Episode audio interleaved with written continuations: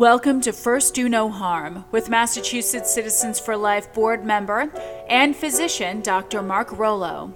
This broadcast will focus on medical ethics from a Catholic perspective and address abortion, physician assisted suicide, contraception, natural family planning, IVF, healthcare proxy, and other topics. Please be advised that this show may not be appropriate for children under 13. Hello, and welcome back to First Do No Harm, a show about medical ethics from a Catholic perspective. I'm Dr. Mark Rollo. Medical abortion has been available in the United States since it was approved by the Federal Drug Administration, the FDA, in the year 2000. Mifepristone also known as RU 486, and the abortion pill, is currently approved for use up to 10 weeks of pregnancy. A 10 week old unborn baby is only about an inch and a half long, but she is fully formed with arms, legs, head, face, and a beating heart. Mifepristone cuts off her blood supply by attacking progesterone receptors in the placenta, thereby stopping her beating heart. Misoprostol, the second drug in the medical abortion process, is taken one to two days after mifepristone and causes uterine contractions, leading to expulsion of the dead baby. This usually happens in the mother's home, where she is alone. The baby is then flushed. This gruesome scene is replayed hundreds of times a day in the USA. Mothers undergo physical, emotional, and spiritual trauma, while the abortion industry gets richer. Currently, 50% of all abortions are medical abortions. In just 20 years, abortion in the United States, which had been 100% surgical, are now 50% surgical and 50% medical. Why the dramatic increase? As is the case in most things, one has only to follow the money. Medical abortion requires very little overhead. There is also less attention placed on a process where a woman goes home to have her own abortion alone. Sometimes she has severe complications. Sometimes she dies. Abortion facilities avoid the bad PR which arises when an ambulance is called to an abortion clinic. The woman is left to call her own ambulance from her home, if she has the wherewithal to do so. Many people are now fighting back against this largely silent atrocity. This evil is being exposed, and people are going to war to defeat this dragon. One such warrior is Dr. George Delgado, who founded the Abortion Pill Reversal Project, which has rescued hundreds of babies and helped give their mothers a second chance at life. Today you will hear part one of my recent interview with Dr. Delgado. Let us first, as always, begin with prayer. For as stated by the U.S. Catholic bishops, only with prayer. Prayer that storms the heavens for justice and mercy. Prayer that cleanses our hearts and souls. Will the culture of death that surrounds us today be replaced with a culture of life. Revelation chapter 12, verses 13 to 18 reads this way When the dragon saw that it had been thrown down to the earth, it pursued the woman who had given birth to the male child. But the woman was given the two wings of the great eagle, so that she could fly to her place in the desert, where, far from the serpent, she was taken care of for a year, two years, and a half a year. The serpent, however, spewed a torrent of water out of his mouth after the woman to sweep her away with the current. But the earth helped the woman and opened its mouth and swallowed the flood that the dragon spewed out of its mouth.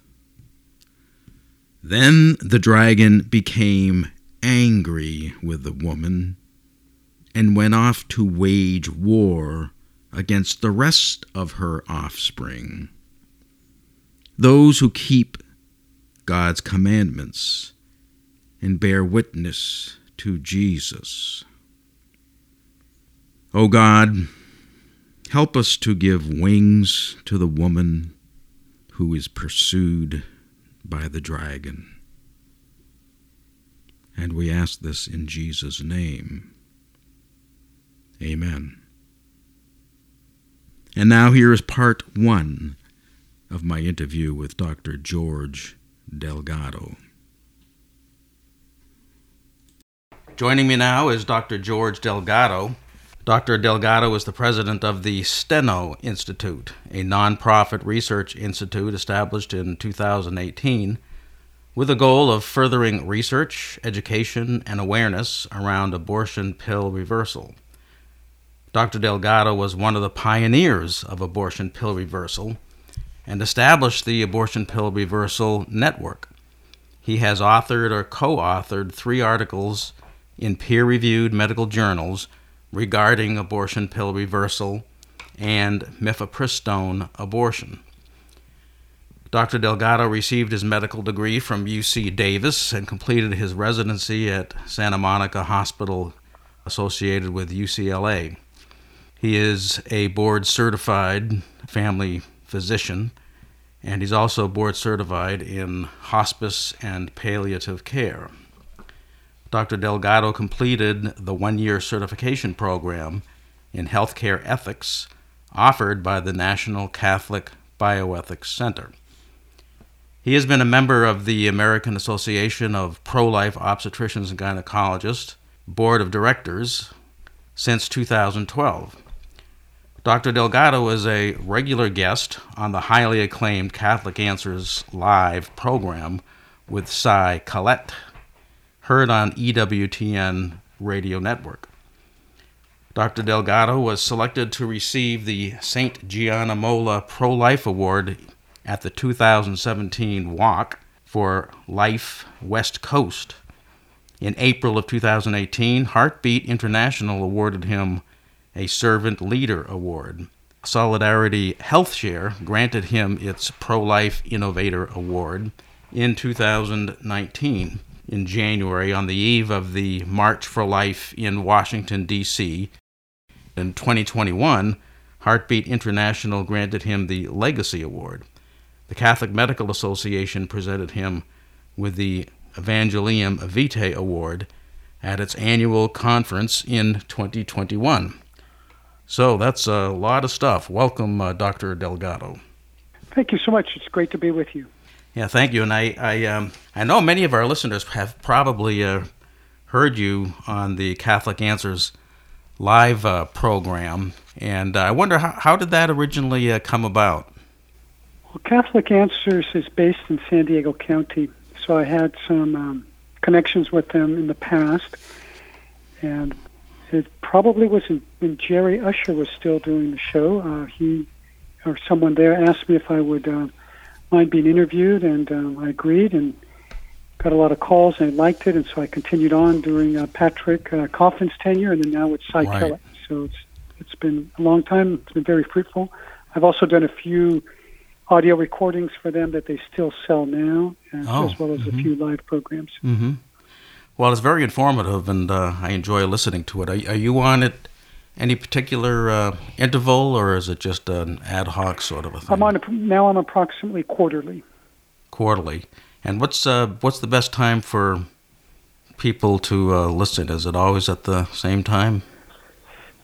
It, I'm usually the the show is the Pro Life Open Forum. It's usually on at uh, starting at six o'clock Eastern time, Mm-hmm. and then they have the second hour at seven o'clock Eastern time. So I'm usually on one of those. Mm-hmm. Well, that's um, again, that's a, a very informative show, and I hope people can uh, take a listen if they haven't already.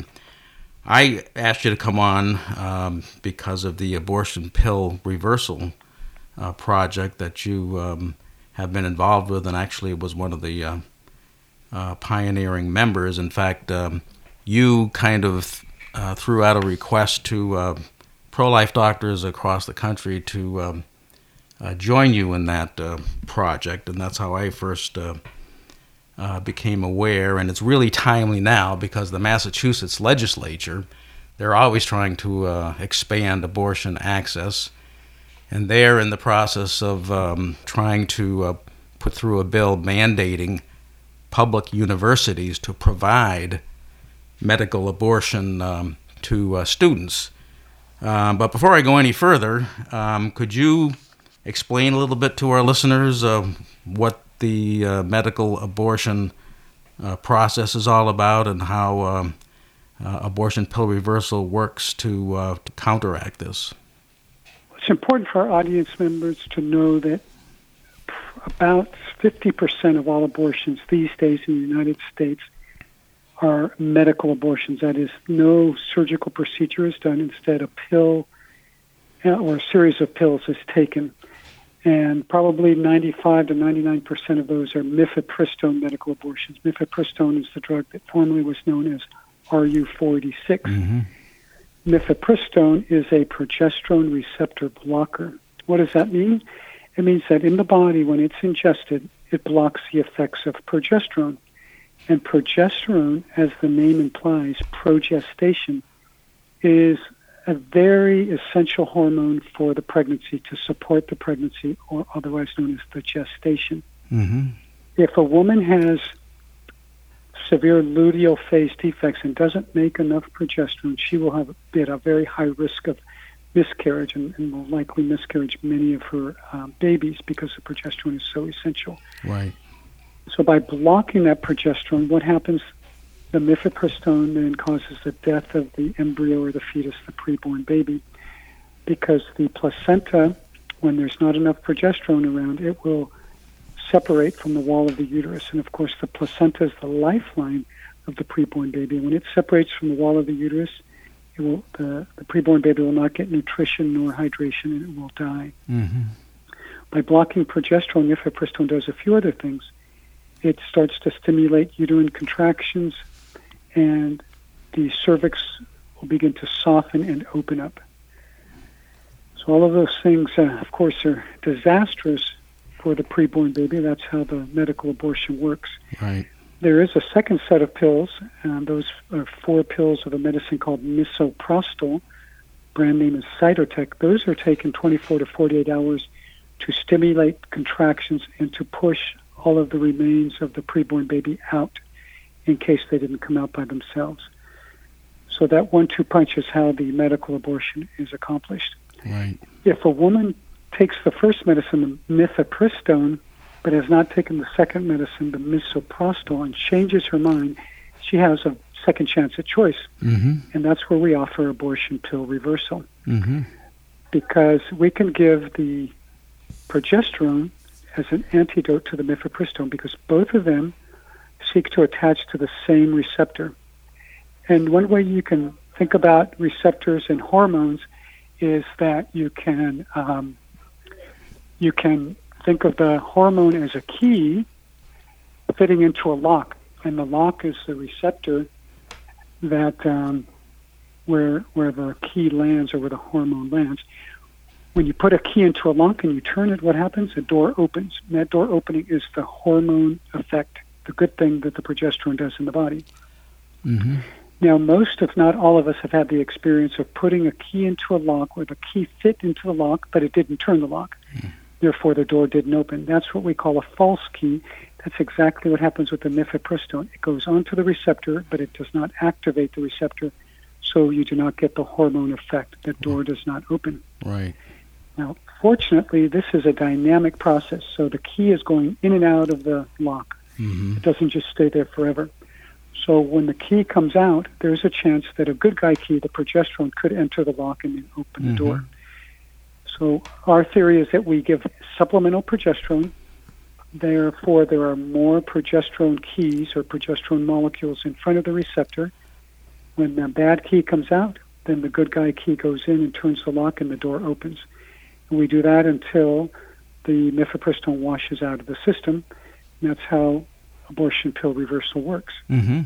It was really uh, providential that this uh, came to be. I think it uh, was a colleague of yours who first tried it, and uh, the beauty of the of the science that you just explained, he kind of reasoned that this um, might work and uh, tried it, and in fact, it did work. This was uh, um, Dr. Harrison, is that right? That's right, Dr. Matthew Harrison. He accomplished the very first uh, documented abortion pill reversal back in um, 2007, 2008. He had been to um, uh, Omaha, as you had been to the uh, Pope Paul VI uh, Institute, and uh, learned all about progesterone and, and uh, treating things like corpus luteum uh, uh, defects. So it was um, it was very fortuitous that he had that knowledge. Did uh, It was. did- uh, tell us a little bit about this, the story about how that all unfolded with this uh, particular uh, patient, and then how you uh, became involved with it. Well, Dr. Harrison uh, had a, a woman come into his office, uh, or into the local pregnancy center, rather, who had taken mifepristone and changed her mind. Mm-hmm. and she was asking for help to stop the abortion. And he had never heard of this before because no one had ever documented it before. Right. But he prayed about it, and um, God put the idea in his head to, use his knowledge of progesterone along with his knowledge of how mifepristone works. And he gave her progesterone and was able to save the baby. And that baby now grew, grew up into a little girl who's now uh, an, an older girl Yeah. and uh, co- co- almost uh, almost young lady. yeah. And so that, so that was very very exciting. Uh, about a year and a half or so later, I came upon a very similar situation. I had not heard of Dr. Harrison's case at all, Oh. so so I was starting from scratch just like he was. Oh, really? And this was um, this was a little different. There was not a woman who came into my office. I got a phone call from Terry Palmquist, who was a sidewalk counselor in Bakersfield, California. Mm-hmm. I was in San Diego, California, and Terry would would be counseling women on the sidewalk going into abortion centers. At the same time, she had a website and a one eight hundred number and carried a cell phone, so she would field calls from all over the country of women seeking help. Mm. She got a call from a woman in El Paso, Texas, who had taken mifepristone, again had changed her mind and was wondering if she could stop her abortion.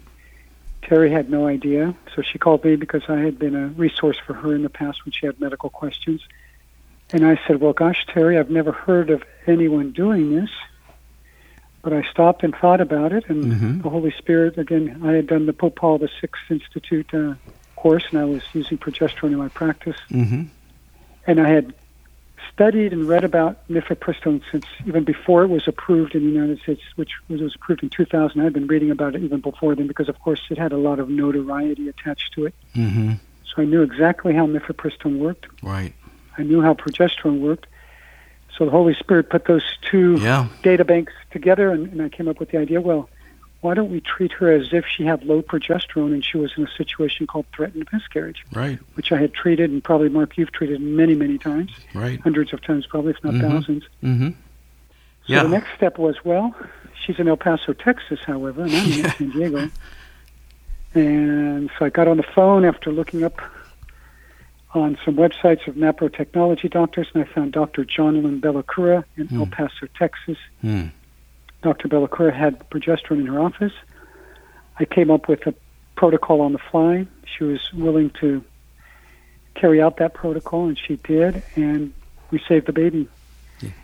And it was uh, wonderful. And uh, about a year later, I got a picture in the mail with a with a nice notation. It was a picture of the the baby we had saved, of the mother we had saved. We had saved her from the medical abortion complex, Mm-hmm. and of Terry Palmquist. They had met at a conference, at a pro life conference. They took a picture, and the mother, through Terry, sent it to me as a memento. Yeah. Yeah. So that was just a, a wonderfully exciting episode. At that point, however, I didn't really know if this was going to work in many women, if it was just a fluke. Mm-hmm. So I still was, I was still a bit incredulous.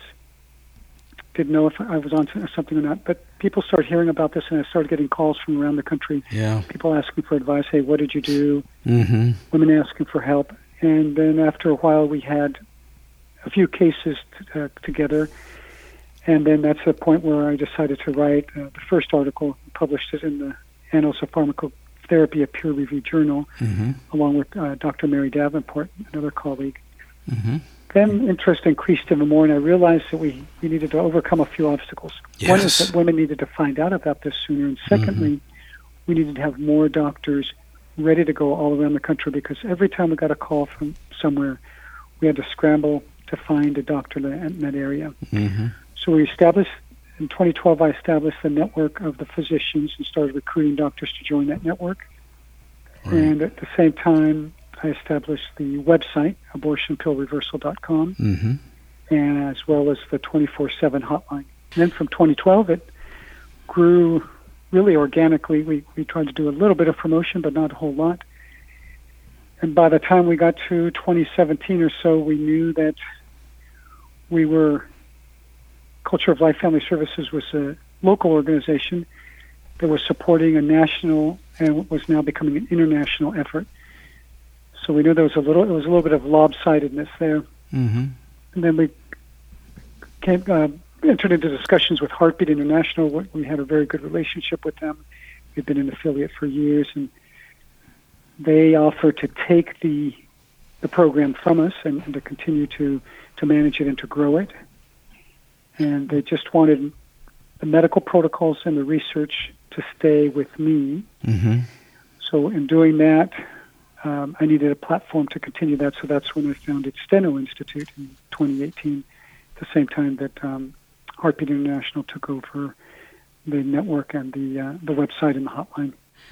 Yeah, that was very interesting. Uh, Um, what? Uh, why the name uh, Steno? I understand it was named after a, a person by the name of uh, Nicholas Steno. Right, Blessed Nicholas Steno, also uh, known as uh, Stenson. And those of you who are physicians or anatomists know that we have a Stenson's duct in our Mm. in our cheek, also known as the parotid duct. It's the Oh, duct okay. that drains the parotid gland. Well, in Latin, that's called the duct of Steno because Steno is his name in Latin. Mm. So I thought Steno was a better sounding name, and it. Um, the reason I chose him as the patron was because he was a man of both faith and reason. Mm-hmm. He was a 17th century Dane and grew up Lutheran, of course, uh, since he was in Denmark. He was a great physician and scientist. Besides being a great anatomist, he's also known as the father of modern paleontology. Hmm. In fact, if you do an internet search on him, you'll find uh, more, more things on paleontology about him. Hmm. But he was a, a great anatomist and physician, and he went to Southern Europe to be the um, to do research and also to be the, the royal physician for di- in different courts in, in Europe. When he was there, he became uh, very attracted to Catholicism, Hmm. especially because he witnessed uh, Eucharistic uh, processions and Eucharistic adoration. Mm-hmm. So the Lord really drew him closer to himself. At that point, he decided he would give up his scientific endeavors and committed all of his time to studying theology and Hmm. essentially became a theologian. Yeah. Soon thereafter, he converted to Catholicism and then he was ordained and eventually was named a bishop. As a bishop, he was very pious. He sold his pectoral cross to uh, give money to the poor. Hmm. He would go and visit his uh, flock in the rain in a, in a carriage without a top on it, really sacrificing his health and uh, hmm. his comfort in order to minister to his people. Hmm.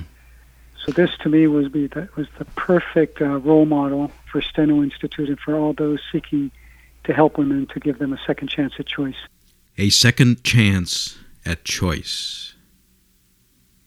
This concludes part one of my interview with Dr. George Delgado. People who promote abortion say they are pro choice.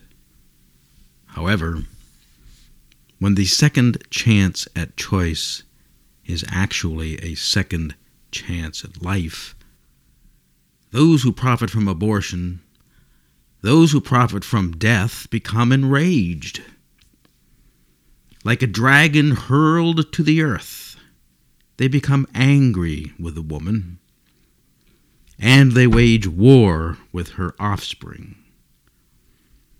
The dragon has waged war with Dr. Delgado, which you will hear about next time in part two of the interview. The culture of death attempts to turn the womb into a tomb. The culture of life seeks to transform this tomb back into a life nurturing womb. Contemplating this reminded me of the Easter sequence, Victimae Paschali, or Paschal Victim. Part of that sequence goes like this Death with life contended, combat strangely ended, life's own champion slain, yet lives to reign. Tell us, Mary, say what thou didst see upon the way. The tomb, the living, did enclose, I saw Christ's glory as he rose. Until next time, remember, we should always treat life with care and respect. And at the very least, we should first do no harm. First, do no harm with Dr. Mark Rollo is produced at WQPH 89.3 FM Shirley, Fitchburg. We are very happy to share it with other networks. Thank you for tuning in to First Do No Harm. Dr. Rollo welcomes your questions and comments. You may contact him at markrollo978 at gmail.com. That's M A R K R O L L O 978 at gmail.com. Thank you, and until next week, remember first, do no harm.